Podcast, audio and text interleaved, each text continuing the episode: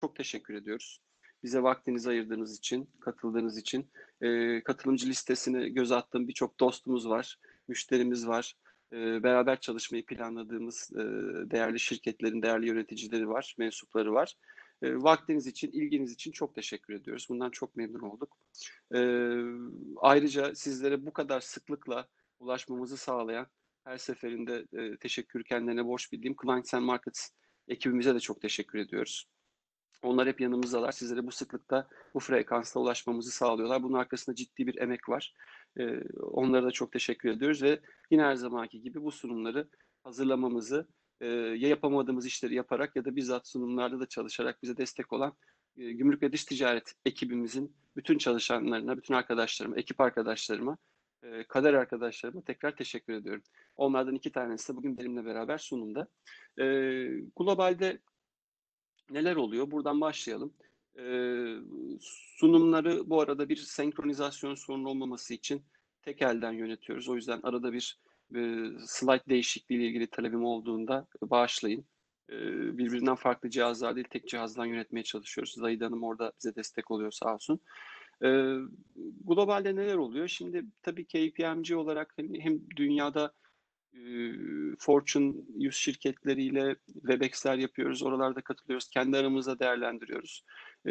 Gümrük ve dış ticaret partnerleri bütün dünyadaki gelişmeleri değerlendiriyoruz. Burada tabii konsolide edebileceğim öne çıkan hususlar neler? Covid sonrası özellikle. Covid ile beraber. Tabii inanılmaz şekilde daralan dış ticaret hacmi. Yani dünya ortalamasında %20-25'lere 25'ler kadar azalmış beyanname tescil sayısı vardı e, Nisan ortası itibariyle bu muhtemelen daha da inmiştir e, şu anda. Dolayısıyla operasyonlarda güçlüğünde artış, frekansında azalış, işlerde, işlemlerde bir daralma söz konusu globalde. Bunu yönetmek için teknoloji olan ilgide müthiş bir artış söz konusu. Hem kamu tarafında hem şirketler tarafında. Dolayısıyla bizler, rakiplerimiz, kamu otoritesi, müşterilerimiz, işverenlerimiz hepsinin ajandasında teknoloji, otomasyon, dijitalleşme var. Biz de KPMG olarak bu alanda ciddi yol kat ediyoruz. Ee, diğer taraftan verimlilik, etkinlik ikisi yakın iki kavram ama ikisinin de ajandada olduğunu gözlemliyoruz. Bu hem e, vergi planlamasında gündemde hem de operasyonlarda gündemde. Teknoloji bunun operasyon tarafını ve uyum tarafına hizmet ediyor. Ama bir taraftan da e, vergi planlamasını, supply chain planlamasını yaparken artık e, zaten ticaret savaşları gündemdeydi bütün dünyada.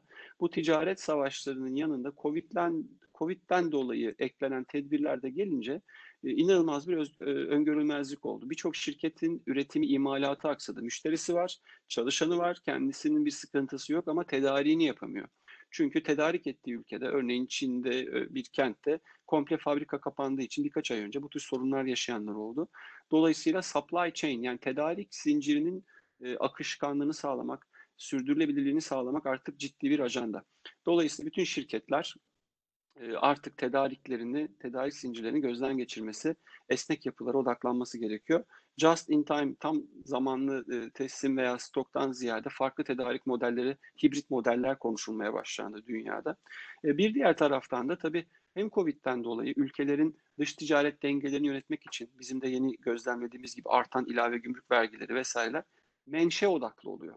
Dolayısıyla siz bir ürünü %30 daha ucuza bulsanız bile e, bir ülkeden, örneğin Çin'den, artık o ürünü Türkiye'ye ithal etmenin maliyeti örneğin bir Avrupa ülkesinden ithal etmekten daha maliyetli olabilir. Çünkü ilave gümrük vergisi tedbirleri geliyor. Diyelim ki Çin'e uyguluyoruz, oraya uygulamıyoruz. E, veya menşe odaklı başka bir tedbir geliyor.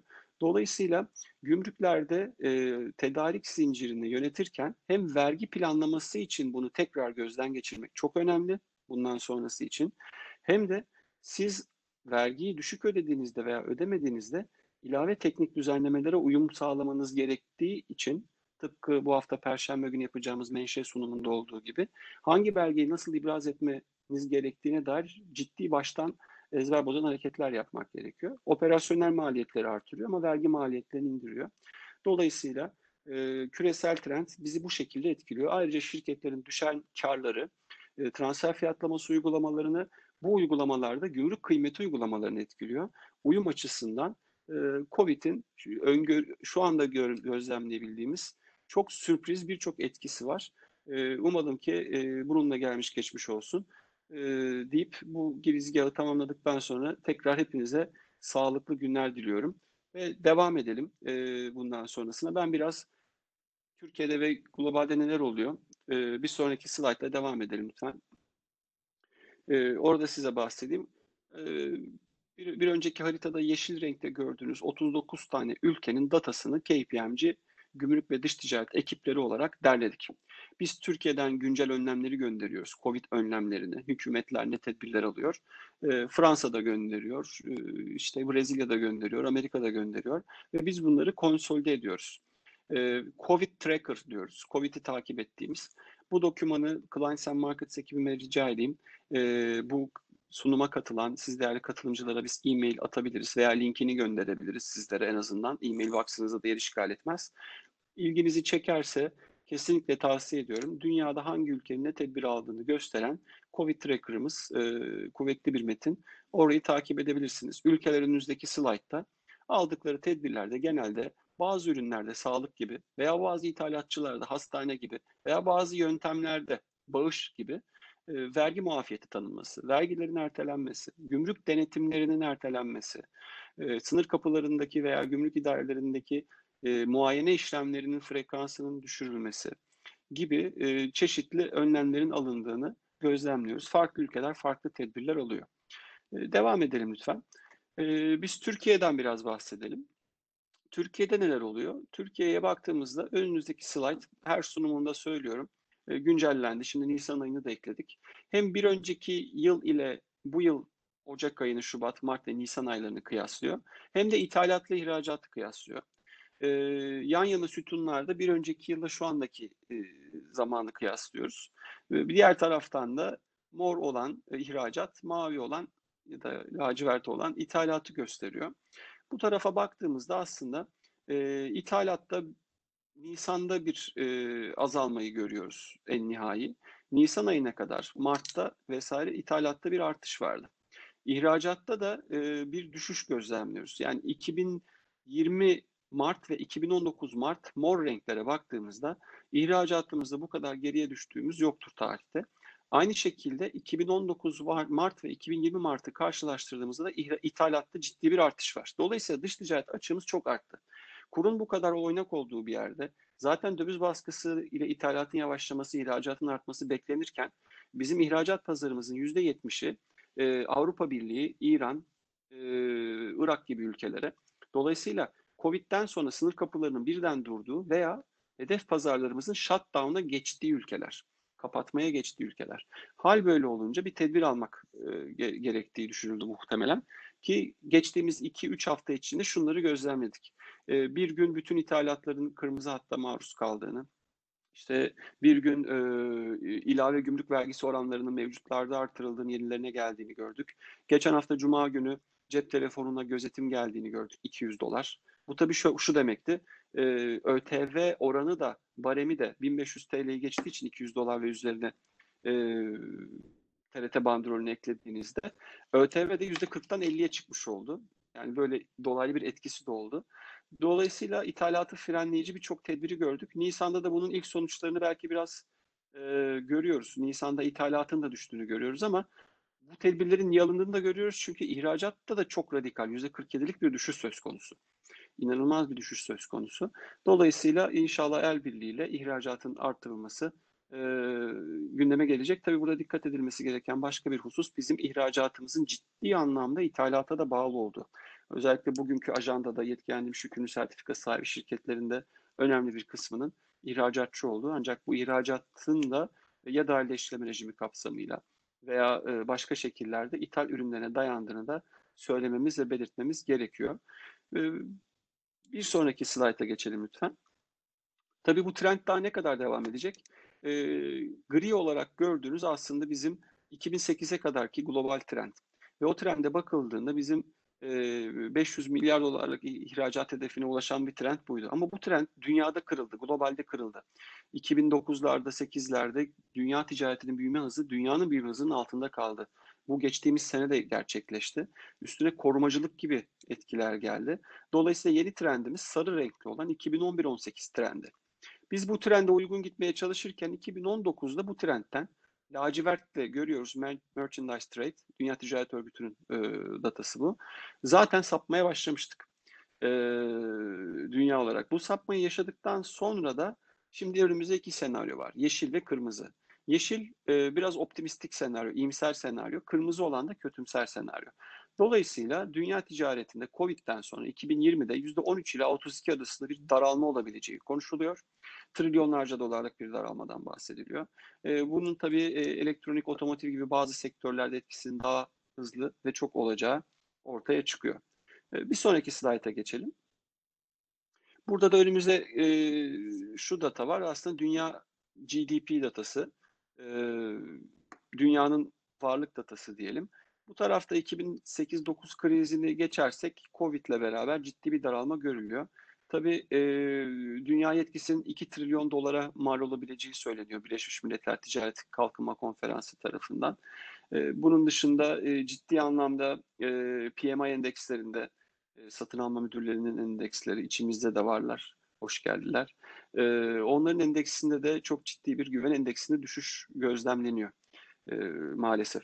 E, tabii bütün bunları bir araya koyduğumuzda e, tekrar bir sonraki slayta geçelim lütfen. Türkiye'deki önlemleri arada serpiştirdim ama e, Türkiye'de alınan önlemlere gelelim. Bu da benim son slaytım. Tabii şu iki hatırlatmayı yapalım. Sizinle hem sunumları paylaşacağız hem de bu Webex'imiz, webinarımız kayıt altına alınıyor. Kayıt linkini de paylaşacağız dolayısıyla. Kaydı da tekrar izlemeniz mümkün. E, bir diğer hatırlatmada arkadaşlarım alttan yazdılar. Lütfen sorularınızı bize iletin. Sunumumuzun sonunda soru cevap kısmına geçeceğiz. Soru cevap kısmını ben modere edeceğim. E, gelen soruları e, mümkün mertebe cevaplandırmaya çalışacağız. Cevaplandıramadıklarımızda bizzat size ulaşıp tekrar cevaplarını ileteceğiz ve irtibatta kalacağız. E, Türkiye'de COVID ile ilgili alınan tedbirler çok çeşitli. Tek tek üstünden geçmeyeceğim. Bunlar zaten size iletilecek. Ancak e, çok fazla izle bağlanan e, eşyalar oldu. Mesela ihracat kontrolü oldu. Maskede, tıbbi cihazlarda. Bu gevşetiliyor, daraltılıyor. Dezenfektanlar tamamen yasaklandı. Sonra izin verildi. Şimdi tamamen serbest bırakıldı. E, şu anda ilk benden duyuyor olabilirsiniz. Ama büyük olasılıkla bez, kumaş maskelerle ilgili bir e, esnetici düzenleme gelecek. E, o anlamda düzenlemesi yapıldığını benden duyacaksınız anlamında söyledim. İradeyi duydunuz zaten hep beraber duyduk. E, maskelerle ilgili bir güncelleme bekliyoruz. Tıbbi olmayan e, maskelerle ilgili. Vergilere ilişkin tabii düzenlemeler oldu. E, tek kullanımlık maskelerdeki e, tıbbi maskelerdeki vergi kaldırıldı. İlave gümrük vergisi kaldırıldı e, vesaire birçok tedbir alındı. Önümüzdeki tabloda bunlar duruyor. Bunların detaylı sunumu da var. İlgisini çeken varsa bize yazabilir. E, önümüzde bir sayfa olarak görünen e, sunumun yanılmıyorsam 15-20 sayfalık versiyonu. Detayları bizde var. Farklı farklı sunumlarda o detaylara giriyoruz. İlginizi çekerse COVID Türkiye tedbirleriyle ilgili bize yazarsanız sunum yaparız veya başka herhangi bir konuda ilginizi çeken bir konuda siz bize talepte bulunursanız biz mutlaka o talebe cevap veririz. Çünkü bütün bu süreçte sizlerin yanınızdayız. Bütün bizim Webex'lerimizin mottosu olduğu gibi. Ee, önem, öne çıkan bir diğer düzenleme de GECAP'ın ertelenmesi, e, yük taşımacılığına ilişkin düzenlemeler vesaire bunların yanında menşe veya ATR gibi, menşe belgesi veya ATR gibi belgelerin sunumunda kolaylıklar veya değişiklikler oldu. Bir elektronik ortamda düzenlenen belgelerin e, kabulü söz konusu oldu. İkinci olarak da bu belgeleri sonradan verme imkanı getirildi. Buralarda uyum, daha sonra yapılacak denetim vesaire gibi konulara odaklanmanızı şiddetle tavsiye ediyoruz. Bu kapsamda Perşembe günü yapacağımız Webex'imizde bunların detayına gireceğiz. Ee, tabii bu kadar çok tedbir alınırken ne öne çıkıyor? Hep bahsettiğim sunumumda. Sözlerimi şu şekilde bağlayacağım ve Zahid Hanım'a devredeceğim. Ee, şu öne çıkıyor. Bir, uyum. iki hız. Çünkü e, alınan tedbirler o kadar e, karmaşık ki tabiri caizse herkes başı kesik tavuk gibi birbirine bakıyor, bir şeyler yapmaya çalışıyor. Özellikle kamu otoritesi, değerli bürokrat arkadaşlarımız çok e, cevap veriyorlar pazara. Bizleri çok dinliyorlar, sizleri dinliyorlar. Bazı tedbirleri alıyorlar, hızlı alıyorlar. Bazılarını alamıyorlar veya e, bizim bilmediğimiz başka şeyler olabiliyor. Ama çok hızlı değişkenlik gösteriyor. Bu kadar hız için uyum gerekli. E, bu uyumu sağlamak için kendi süreçlerinizi denetlemeniz, e, yani yetkilendirilmiş yükümlü statü sahibi şirketler için çok değerli. Faaliyet raporları falan bu anlamda çok önemli. Bir de tabii hız önemli ve maliyetleri düşürmek önemli. Rekabetçinin de bu kadar arttığı bir ortamda. Gümrük idareleriyle minimum temas çok önemli Covid ortamında. Dolayısıyla yerinde ithalat yeni gelen bir düzenleme. Her ne kadar Covid tedbiri olarak gelmese de bu konjonktürde adeta bir Covid tedbiriymiş gibi e, pilot projeler uygulandı. Bazı e, müşterilerimiz veya şirketler bu izni aldılar yerinde ithalat.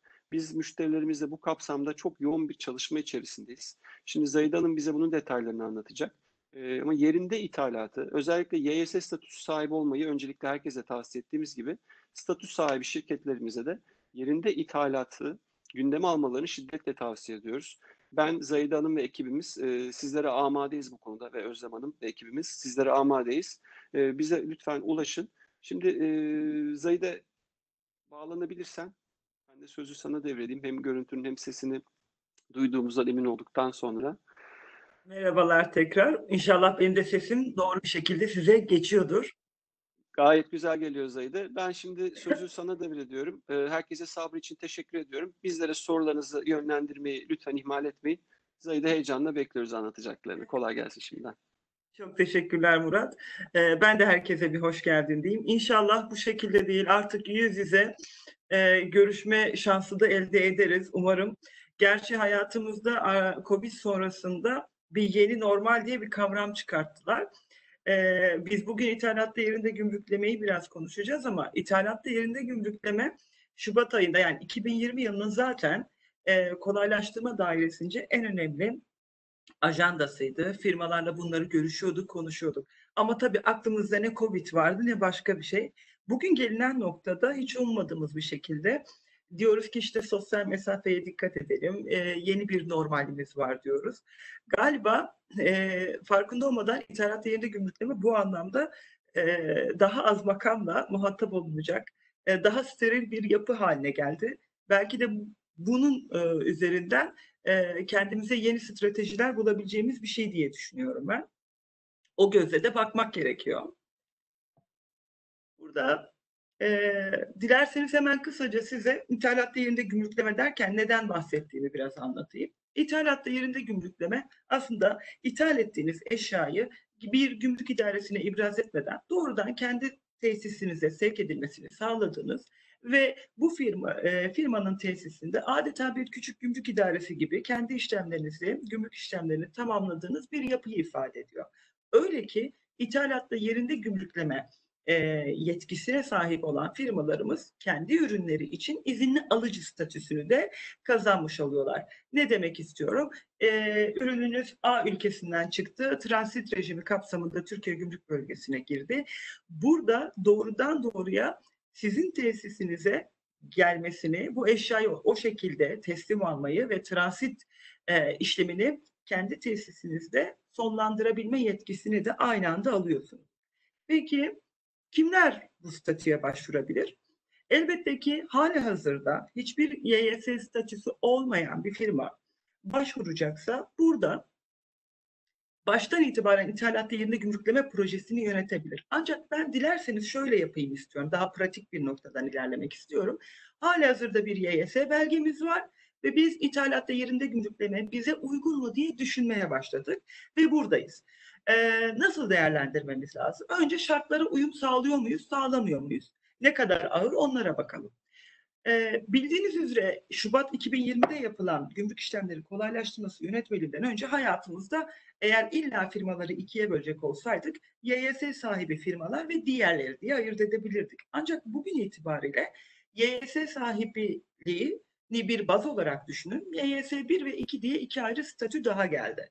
İthalatta yerinde gümrüklemede ise YYS 1 statüsüne sahip olmak birincil şart. Yine her izin ya da bu tür bir avantaj sağlandığı yerde elbette ki gümrük idaresi bir teminat talebinde bulunur. O teminatta 500 bin euro olarak gözüküyor. Ancak hala hazırda bir YYS belgemiz var ve bizler e, götürü teminattan yararlanma şansına sahipsek 2 milyon euroya kadar bir götürü teminattan yararlanma şansına sahipsek aslında bu şıkkı e, bu şartı yerine getirmiş oluyoruz. Az önce bahsettiğim gibi o ürünü kendi tesisinize doğrudan getirip herhangi bir gümrük idaresi olmaksızın işlemlerini yapacağınız adına e, dolayısıyla kendi içinizde belli bir takım e, bu işlemleri yapabilecek bir takım düzeneklerinizin bulunması gerekir. Nedir bunlar? Efendim işte eşyanın boşaltılması, depolanması, eşyanın muayene edilmesi için belli alanlarımızın olması beklenir. E, eşyadan numune alınması gerekiyorsa burada ona uygun teçhizatların ve donanımların olması beklenir. Keza yine e, gerektiğinde e, bir düzeneye e, sahip olması beklenir. Slaytlarım geçmiyor gibi bir uyarı aldım ama onu bir teyit ederek ilerleyeyim mi ben? Her şey yolunda mı? Oradan bir teyit alabilirsem uygun olur. Bir anlatırken o slide görünmedi. Bir tekrar onu açabilirseniz Zahide Hanım, katılımcılarımız görmek isteyeceklerdir. Evet, tamam. Bunu az önce göremedik. Öyle mi? Tamam. Şimdi çok da güzel bir yerde. Teşekkür ediyorum Özlemciğim. Oluyor böyle bazen. Ee, YYS1 ve YYS2 diye iki yeni statü bize e, getirilmişti Şubat 2020 itibariyle. Burada bizim için önemli olan YYS1 statüsüne sahip olmak. Çünkü ithalatta yerinde gümrükleme projesi için e, biz bunu kullanacağız. Ancak hali hazırda şu anda ithalatta yerinde gümrüklemede tereddüdünüz varsa dahi bu iki statüye başvurmanızı ben şiddetle tavsiye ederim. Hangi şarta uyuyorsanız ona. Burada YYS1 üzerinden örneği verelim.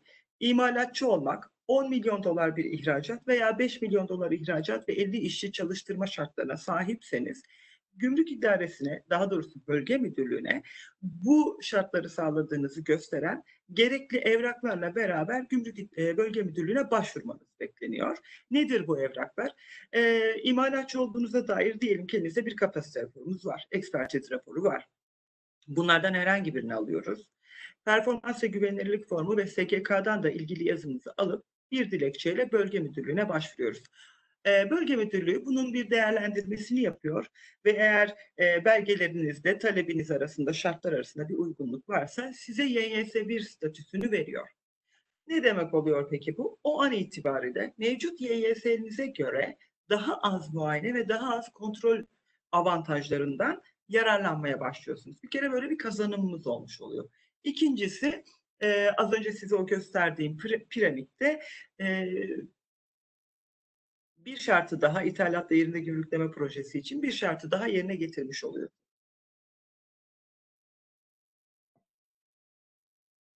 Tabii ithalatta yerinde gümrükleme için YYS1 statüsünü aldığımızı varsayalım. Hali hazırda teminat problemini çözdüğümüzü düşünelim. Geriye ne kaldı? Bizim bir gümrük idaresi gibi hareket edebilmemizi sağlayacak eşyamızı güvenli ve devletin istediği standartlarda e, yüklemesini boşaltmasını yapabileceğimiz, ithalatını gerçekleştirmeye yardımcı olacak bir yapıyı kurmak. Burada size hem güvenli depolama alanı hem de güvenli park alanı dediğimiz iki yeni kavramdan bahsetmem gerekiyor. Güvenli depolama alanı aslında okuduğum zaman e, hemen e, aklınıza bir başka kavramı, antrepo kavramını e, getireceksiniz aklınıza. Çünkü şöyle tanımlanmış, uygun bir muayene ve sevkiyat alanı bulunan, kesintisiz bir güç kaynağına bağlı, işte insan tanımaya, kimliğini tespit etmeye yarayacak nitelikte bir kalitede bir kamera sistemi olan, e, giriş çıkışları kayıt altında olan 24 saat izlenebilir, yeterli bir aydınlatma düzenine sahip, eşyayı her tür dış etkenden korumaya uygun bir alan olarak kabul ediyoruz burayı. E, dediğim gibi burası e, daha ziyade bir antrepoyu antırıyor bize okuduğumuz zaman da. Kolaylaştırma dairesi de meseleyi kolaylaştırabilmek adına e, eğer e, firmanın kendisine ait C tipi bir antreposu varsa bu C tipi antrepoyu bir güvenli depolama alanına dönüştürebileceğine dair de bir kolaylaştırma yapmış. Bence çok yerinde bir düzenleme. Diğer ikinci bir kavramımız neydi? Güvenli park alanı. Bunu spalan taşıt üstü işlemlerimiz için düşünebilirsiniz. Burada da Kapalı olma zorunluluğu doğal olarak yok. Taşıtın gelip doğrudan doğruya güvenli park alanına girdiğini ve taşıt üstü işlemleriyle de ithalatı tamamladığımız bir yapı.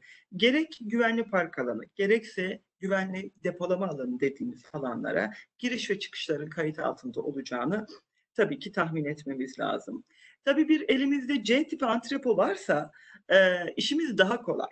bu tür bir projeyi başlatabilmek için. Zaten hali hazırda bir düzenek var. Onun üstünden hızlıca aksiyon alabiliriz. İki, bu bize bir takım maliyetlerimizi, antrepodan doğan maliyetlerimizi azaltmamıza yardımcı olabilir. Nedir onlar? Antrepo beyannamesi, o beyannamedeki damga vergisi, e, C tip antrepolarda YGM maliyetleri gibi maliyetleri düşünerek de e, hızın dışında ek bazı ödemelerimizden belki de kurtulmamıza yardımcı olacak bir e, proje aslında bu. Burada e, diyelim ki biz YYS statümüzü aldık. E, elimizde bir C tipi antrepo vardı veya bir uygun alanımızı güvenli depolama alanı olarak e, dizayn ettik. Ardından YYS almış olan firmalarımız biliyorlar o uzun e, evrak hazırlama sürecine geçeceğiz birlikte. Burada e, yeni bir form dizayn edilmiş. Ek izin talep başvurusu diye o formu doldurmamız gerekiyor. Yine elektronik soru formumuzda bir alan var. O alanı dolduracağız. Gerekli evraklarımızı toparlayacağız ve ne yapacağız? Önce bölge müdürlüğüne bu evraklarla başvurumuzu gerçekleştireceğiz. Bölge müdürlüğü bu sürecin okey olup olmadığını, bir hatamız varsa bizi uyaracak şekilde bir ön incelemeden geçeceğiz. Ardından elbette şartlarımız gerçekten yazdığımız kalitede mi onu kontrol etmek üzere bir yerinde inceleme yapılacak. En son yapılacak bir değerlendirme ile de biz yerinde gümrükleme, ithalatta yerinde gümrükleme hakkını elde etmiş olacağız. Tabii burada kağıt üstünde bunun e, kolayca ve hızlıca anlatıyorum ama elbette ki gerek EYS projesini yürüten tüm firmalarımız şunu biliyorlar ki bu ciddi bir istişareyi gerektirir. Yalnızca gümrük ve lojistik ekiplerinin değil, muhasebe ekibinin, satın alma ekibinin de bu sürece katkı vermesi, e, yeri geldiğinde ekiplerin eğitimlerinin tamamlanması, hedeflediğimiz ithalatta yerinde gümrükleme ile hedeflediğimiz şeye ulaşmak için e, bu aracı nasıl kullanacağımıza dair bence e, karşılıklı e, böyle bir bilgi ve fikir alışverişinde bulunmak da çok faydalı olacaktır diye düşünüyorum etkinliği artırmak adına. Aklımıza gelebilecek bazı sorular olabilir. Onlar üzerine de ufak tefek e, e, bir iki noktayı açıklamak isterim. Örneğin grup içi firmalarımızın durumu ne olacak diyebilirsiniz. E, grubun ithalatçısı, grup imalatçısının tesisinden yararlanabilecek mi? Bu kapsamda işlem yapabilecek mi? Evet yapabiliyor. Ancak şöyle bir sınırımız var. Şimdi grup imalatçısının tesisinde bu işlemi yapabilmemiz için biz grup ithalatçısı olarak e, yaptığımız ithalatın en az yüzde altmışının e, grup imalatçımıza teslim edilmek üzere yani o imalatçının üretiminde kullanılan eşyayı ithal ettiğimizi e, bir YMM raporuyla ibraz etmemizi istiyorlar. Burada da e, bu tür bir kriter getirilmesinin sebebi yine üretim ve imalatçı işlerini kolaylaştıran, onu aksatmayan bir yapı kurmak olduğunu değerlendiriyorum. Size bahsettiğim gibi e, yerinde gümrüklemede izinli alıcı yetkisini de alıyoruz. Ama izinli alıcı yetkisi aslında e, belli sınırlara tabi. Bu da çok doğal. Hem proje yeni aşamalarını e, bu yıl e, gerçekleştiriyor. Bazı şeyler teknolojiyle de ilgili diye düşünüyorum. Zaman içinde geliş, gelişmesini de beklemek gerekir. Burada şöyle bir durum var. İzinli alıcı yetkimiz yalnızca kendi eşyalarımızla ve iştigal alanımızla ilgili e, ve onlarla sınırlı olacak. E, fakat en çok e, soru gelen alanlardan bir tanesi bu. Aynı taşıma aracında birden fazla alıcının olması halinde yani parsiyel taşımacılık gündeme geldiğinde maalesef burada ithalatta yerinde gümrüklemeyi kullanamıyoruz. Onu regülür normal diğer YYS fonksiyonumuzu icra ederek hareket edeceğiz. Aynı taşıma aracında varış yerleri farklı e, transit beyanlarımız varsa burada da maalesef transit beyanına e, ilişkin olarak yerinde gümrüklemeye izin vermiyoruz. Birden fazla transit beyanımız olduğunu düşünelim. Bir yerimiz olsun yetkilendirilmiş tesisimiz. Bütün o aracın içindeki hepsi bu tesiste sonlandırılması gerekiyor. Bu da dediğim gibi hem teknolojiyle hem de süreci kontrol altına alabilmesi adına yapılmış bir yapı diye görüyorum. Peki ben ithalatta yerinde gümrükleme yetkisini aldım. Bu benim operasyonlarımı nasıl etkileyecek? Ben neleri yeni öğrenmek zorundayım? Nasıl bir iş akışı beni bekliyor diye e, düşüneceğimiz düşünecek olursak böyle bir şemayla karşılaşıyoruz. Burada hem SUP alanı hem de katı ithalatı yan yana değerlendirmek istedim ben. E, burada şöyle düşünelim. Araç Türkiye'ye geldi, sizin fabrika sahanıza ulaştı. Hemen bir varış bildiriminde bulunuyoruz. Önce mühürlerini kontrol ediyoruz.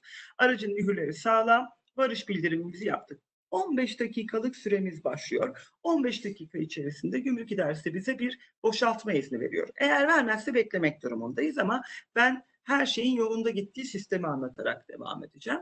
Boşaltma iznini aldıktan sonra bu eşyayı geçici, e, güvenli depolama alanımıza alıyoruz. Oraya giriş kaydımızı yapıyoruz. Eşyayı kontrol ediyoruz. Transitte ilişkin e, işlemlerimizi transit mevzuatı kapsamında gerçekleştiriyoruz ve varsayalım ki her şey yolunda e, transitimizi sonlandırıyoruz. Hemen ardından ithalat beyannamemizi tescil ediyoruz. Hemen ardından yapmak zorunda mıyız? Hayır, 20 günlük bir süre içerisinde bunu tamamlamak durumundayız. Varsayalım ki acil bir ihtiyacımız var. Hemen beyannameyi tescil ediyoruz ve ithalata hazır durumda olduğumuzu bildiriyoruz. Burada da gümrük idaresi bize 2 saat içerisinde eşyanın muayene kriterini verecek. Biz YYS'li bir firma olduğumuz için yeşil hat aldığımızı varsayalım. O noktada eşya ilişkin vergilerimizi ödedikten sonra e, eşya millileşmiş oluyor ve bu alandan çıkartıp doğrudan doğruya üretim tesisine veriyoruz. E, oldu oldu istisnai bir durum oldu ya da e, bu ara çok olağanüstü şeyler oluyor. Eşya kırmızı hatta düştü. Bu durumda ne yapacağız? Burada gümrük idaresini beklemek durumundayız o eşya özelinde. 3 saat içerisinde yetkilendirilmiş gümrük e, müdürlüklerinden muayenenin e, gelip yapılması gerekiyor. Peki bu süre uzayabilir mi? Gümrük Müdürlüğü'nün bu süreyi uzatma yetkisinin olduğunu da metnin e, içerisinden anlıyoruz. Bu da doğal e, diye düşünüyorum. Peki ben e, eşya yapmak istemiyorum. İşlemlerimin çoğunu taşıt üstünde hemen hızlıca yapıyorum e, diyebilirsiniz. Buna bir imkan var mı ithalat değerinde gümrüklemede? Evet var. Yine aracımızın geldiğini varsayalım. Aracı kontrol ediyoruz. Mühürler sağlam. E, varış bildirimimizi yapıyoruz ve taşıt e, üst izni için e, bir alan açmışlar. Oraya e, girişimizi yapıyoruz. 15 dakikalık süremiz e, başlamış oluyor. Hemen e, geçici geçici diyorum kusura bakmayın. Bu e, güvenli park alanına aracımızı alıyoruz. 48 saat içerisinde beyannamemizi tescil ediyoruz ve ithalatta hazır olduğumuzu bildiriyoruz. Burada yine gümrük idaresi 2 saat içerisinde bize muayene kriterimizi belirliyor. Muayene e, yeşil hat çıktığını varsayalım. Vergilerini ödeyip işlemlerini tamamlıyoruz. O e, güvenli park alanından çıkıyoruz. E, nereye e, boşaltacaksak o boşaltma yerine geliyoruz. Orada son kontrollerimizi yapıp bir yandan da transit işlemine bu yönüyle sonlandırarak e, süreci tamamlamış oluyoruz. Neleri yeni öğreniyoruz? Bu varış bildirimi, izinli alıcı olmak gibi kabiliyetlerimizin gelişmesi lazım. E, sahada bulunan operasyondaki elemanların belki birkaç böyle trial yapmamız, denemeler yapmamız, onları eğitmemiz gerekebilir. Ama bence oldukça hızlı ve e, etkin ve çok az makamla muhatap olduğumuz e, ve kendi kendimizi kontrol ettiğimiz, eğer bir hata yapıyorsak bunu düzeltme hakkımızın olduğu bir yapıyı da kurmuş oluyoruz diye düşünüyorum. Eee aklımıza gelebilecek bir iki tane soruyu da ben burada tedbiren sizinle paylaşmak istedim. Ee, her eşya ithalatını yerinde gümrükleme kapsamında yapabilir miyiz? Maalesef hayır. Burada da ama makul bir sınır çizilmiş. Şimdi bakanlıkça belirlenebilir, herhangi bir yasak belirlenebilir. Kanun veya düzenleyici işlemler veya uluslararası anlaşmalar kapsamında transiti yasaklanmış veya kısıtlanmış bir eşyanın e, ithalat değerinde gümrükleme izni olmaz. ÖTV bir sayılı liste bu kapsamın dışındadır.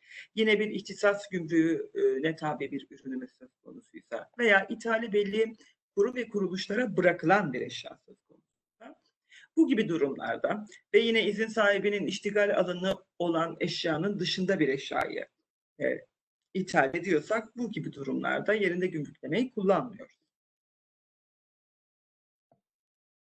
Peki biz bu izni aldık. Tabii ki her izin, her yetki karşılığında da bir yükümlülük gerektiriyor. Ee, onu da e, şu şekilde düzenlemişler. Burada e, ithalat işlemi tamamlanana kadar tesise varışı gerçekleştirilen eşyanın ithalat işlemleri tamamlanana kadar geçerli ve zorlayıcı bir neden olmaksızın eşya ziya ya uğrarsa, hasara uğrarsa veya değiştirilirse buradan doğan bir mali sorumluluğun yine ithalatta yerinde gümrükleme izni sahibine ait olduğu ifade edilmiş. Ee, bir de kaçakçılıkla mücadele kanunu kapsamında da değerlendirilebileceğine dair oraya bir düzenleme konulduğunu görüyoruz. Ee, İthalatta yerinde gümrükleme kağıt üstünde basit ama e, firmalarımızın bazı kaslarını çalıştırması gereken dediğim gibi karşılıklı istişare ederek yapabileceğimiz bir şey. Benim tavsiyem bu süreci doğru bir şekilde planlamak adına önce elimizdekilere bakalım. Bize nasıl bir yarar sağlayacağını beraber karar verelim. Ve hızlı hızlı e, yapabileceklerimizi alıp e, ne diyelim sahaya e, bir an önce çıkmamızda fayda var diye düşünüyoruz. Biz bu anlamda e, aklımıza sorular gelirse lütfen e, bunları bizimle paylaşmaktan çekinmeyin. Hali hazırda şu anda devam ederken de lütfen sorularınızı bize sorun. Benim atladığım şeyler olmuş olabilir, aklınıza takılan başka şeyler olabilir. Bunlara muhakkak yanıt veriyor oluruz. E, ithalatta yerinde gümrüklen, e, gümrükleme işlemleri için Nisan ayında Ticaret Bakanlığı bir de kılavuz yayınladı. Bu daha ziyade hangi sütuna ne gireceğim gibi böyle daha e, ne diyeyim teknik bir e, metin. Ama operasyonu merak edenler için bence açıklayıcı bir metin. Bunun da linkini de bu sunum sırasında da paylaşıyor olacağız. Bunu sizinle paylaştığımızda. Oradan da kontrol edebilirsiniz. Ticaret Bakanlığı'nın kendi sitesinde de bulabilirsiniz diye düşünüyorum. Ben ne diyorum süreme de sadık kaldım. Ee, Özlemciğim e, bu güncellenen faaliyet raporlarıyla ilgili olarak çünkü o da e, pek çok yükümlülük e, gerektiriyor. E, pek çok da ev ödevi gerektiriyor. Neler oldu orada onu da senden dinleyelim istiyorum. Görüşmek üzere. Tabii merhabalar. Herkes tekrardan hoş geldi. Umarım bu süreç sizler, aileleriniz ve çalışma arkadaşlarınızın sağlığı yerindedir. Ee, normalde e, bir 10 dakika kadar önce başlayacaktık ama bir sarkma oldu. O yüzden ben de mümkün olduğunca kısa tutacağım. Zaten birkaç soru da geldi. Ee, konuşurken de bu sorulara cevap vermeye çalışacağım. Ama lütfen varsa yine sorularınızı iletmenizi rica edeceğim. Ee, öncelikle 8 Mayıs tarihinde yayınlanan bir yazıyla e, aç- açmak istedim e, bu şeyi, sunumu. Çünkü bir uzatma aslında bir süre durdurma gibi de bir e, yazı yayınlandı. Biliyorsunuz faaliyet raporları YYS belgemizi aldığımız tarihten itibaren bir yıllık süredeki işlemlerimizi incelediğimiz bir e, rapor formatı. E, bu incelemeyi de YYS'nin o bir yıllık süre sonrasında başlayan 3 aylık dönemde yapıyoruz. Burada e, belirtilen bu yazıyla eğer 20 Mart itibariyle bu 3 aylık inceleme süreniz başladıysa 19 Mart itibariyle ikinci bir bildirime kadar durdurulduğu, 3 aylık inceleme süresinin 19 Mart'tan sonra başladığı firmalara ise e, bu önlemlerin e, kaldırılmasına kadar 3 aylık sürenin başlamayacağına dair bir uzatma yazısı, bir durdurma yazısı yayımlandı ilgili daire e, tarafından, e, kolaylaştırma dairesi tarafından. Ancak burada dikkat edilmesi gereken bir e, husus var. E, şimdi bu önlemlerin ne zaman kaldırılacağı veya bu sürenin e, ne zaman sona ereceğini maalesef şu anda öngöremiyoruz ve bilemiyoruz. Aynı zamanda bir sonraki 12 aylık dönemin e, de e, başlamış olacağını da göz önüne de aldığımızda e, size özellikle belirtmek istediğimiz şey bunlara bu elinizde olan imkanlarla mümkün olduğunca çok da fazla uzatmadan incelemeyi gerçekleştiriyor olmanız. Aksi takdirde bir sonraki yılın raporlarıyla çakışacak ve e, o zaman bir uzatma olmaması durumunda bir sıkıntı yaşanabilir zamanlama açısından. E, bildiğiniz gibi biz KPMG olarak firmalarımıza bu konuda mevzuat desteği sağlıyoruz. Biz kendi firmalarımıza zamanı içinde karşılıklı da mutabakat sağlayabiliyorsak eğer, e, verileri ve dataları sağlayabiliyorsak bu süre içerisinde raporlarını hazırlayıp arşivlerine e, almalarını tavsiye ediyoruz ve bu yönde de çalışmalarımızı yapıyoruz. E, bir sonraki slayta geçebilirsek, e, orada e, bu biliyorsunuz e, Şubat ayında değişti yönetmelik ve eski rapor kriterleriyle yeni rapor kriterleri arasında çok fazla farklılıklar oldu. E, şimdi kısaca bir eskiden ne yapıyorduk? E, onu bir e, birkaç maddeyle özetleyeyim. E, yeşil hatta işlem gören işlemlerimizin %20 kadar tutarını inceleyip faaliyet raporuna konu ediyorduk.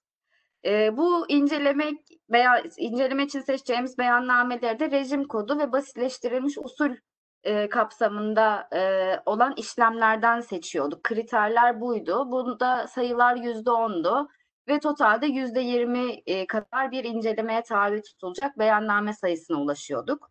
E, 234'ü 3 kapsamında kendiliğimizden beyan edeceğimiz eğer cezalarımız varsa bunları rapora yazarak, faaliyet raporuna yazarak beyan edebiliyorduk. Bir de bölge müdürlüğüne ibraz ediyorduk bu 3 ayın sonunda. Yeni rapor formatında ise bir sonraki slaytta daha detaylarını anlatacağım ancak e, bu işlem sayısı %20'den %5'e indirildi. E, burada da bir 50'den az olmama koşulu var tabii ki. Minimum beyanname sayısı 50 olacak. E, 234'ü 3 kapsamında e, rapora yazdığımız bir e, ceza olmayacak. Artık onları zamanında kendimiz beyan edeceğiz. Beyan ettikten sonra rapora o cezaları yazacağız. E, yani o biz kendiliğimizden de beyan etsek, gümrük idaresi de bize ek tahakkuk ve ceza kararı düzenlenmiş olsa hepsini raporda e, ayrıca belirtiyor olmamız gerekiyor. E, artık bölge müdürlüğüne ibraz zorunluluğu kalktı. Yine aynı 3 aylık süre içerisinde raporları hazırlayıp istenildiğinde sunulmak üzere firmalar kendi arşivlerinde saklayacaklar. Ancak e, burada idarenin kontrolünde herhangi bir değişiklik olmadı. Bunu en son slaytta zaten tekrardan size açıklayacağım. Bir sonraki slayta geçebiliriz. Burada faaliyet raporu kapsamında seçilecek beyannamelerde minimum e, olması gereken bilgiler e, yer alıyor. Eskiden dediğim gibi sadece rejim kodu ve basitleştirilmiş usul kapsamında bir ayrıma gidilmişti. Şimdi burada asgari bu bilgileri içeren bütün beyannamelerin incelenmiş olmasını e, idare bizden e, talep ediyor. E, burada gördüğümüz şey eskiden hani sayı bazında bir kıstas vardı. Yüzde yirmiydi. Şimdi o sayıyı çok düşürdü ama dedi ki e, lütfen nitelik olarak daha fazla bilgiyi içeren incelemeye tabi tut kendini ve bana bütün bu incelemelerin sonucunda e, buradaki e, hangi kapsamda işlemlerin varsa onların hepsiyle ilgili de e, gerekli bildirimlerini varsa yapmış olmamızı bekleyen bir yapı olduğunu görüyoruz. E, en sonda da daha önce de olmayan e, bir şey e, ekledi idare. Dedi ki yapılan tespitler doğrultusunda aynı hataların tekrarlanmaması için iyileştirme önerileri. Raporun sonunda da bir iyileştirme önerileri kısmı var. Yani aslında bize şey demek istiyor. Ben bu yıl şu hataları yaptım. Bundan sonra bu hataları yapmamam için ödevlerimi kendim vermemi istiyor. E, burada da biz şöyle bir şey öneriyoruz e, ilgili birimlerin firmanız içindeki bütün bu ithalat, ihracat, transit, e, supply chain, bütün il, muhasebe, bütün birimlerin dahil olduğu ve uzman kişilerin, e, müşaviriniz, varsa danışmanınız, denetmeniniz bir kurul bünyesi oluşturarak burada bir risk değerlendirme toplantıları yaparak burada e, daha fazla e, hataya mahal vermeden e, raporları oluşturup kendinize bu ödevleri çıkarmanızı öneriyoruz. E, bir sonraki slayta geçebiliriz burada.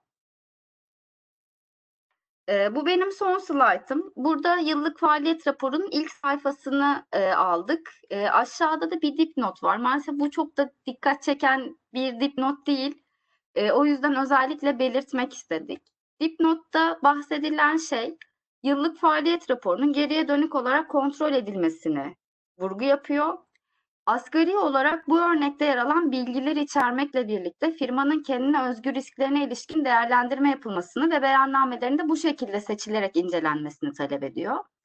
Yani başka bir deyişle sadece buradaki bilgilerle kısıtlı kalmayacak. Eğer sizin firmanıza özel, size özgü işlemler varsa, bu riskler de varsa bunları da dahil ederek e, faaliyet raporunu oluşturulmanızı bekliyorlar. E, aynı şekilde seçilmiş beyannameler yani bu faaliyet raporunda da e, ekinde e, beyannamelerin incelenen beyannamelerin listesini sunuyoruz.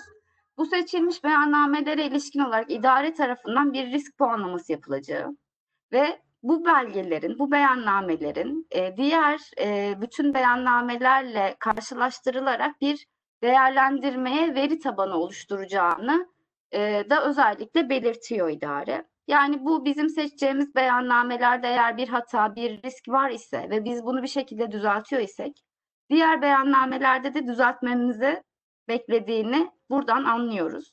E, bir risk puanlaması var burada. O yüzden e, hem beyannamelerin iyi seçilmesi, varsa hataların araştırılması, geçmiş dönemde de bu riskler varsa onların da düzeltilmesi bekleniyor. E, genel olarak baktığımız zaman faaliyet raporlarında artık e, kendini düzenli kontrol eden ve ettiren bir yapı kurmamızı bekliyor idare bizden. Düzenli mevzuat takibi yapmamız ve işlemlerimizi hemen bu mevzuat takiplerine e, uygun bir şekilde e, güncellememizi de talep ediyor. Kendiliğinden beyan mekanizması burada aslında daha çok önem kazanmaya başladı. Eskiden rapora yazarak geçe, geçebiliyorduk ama artık e, fark edildiği anda yapılması ve diğer işlemlere de uygulanması talep ediliyor.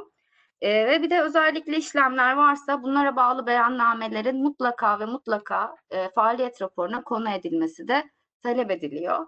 E, benim söyleyeceklerim özetle bu kadar.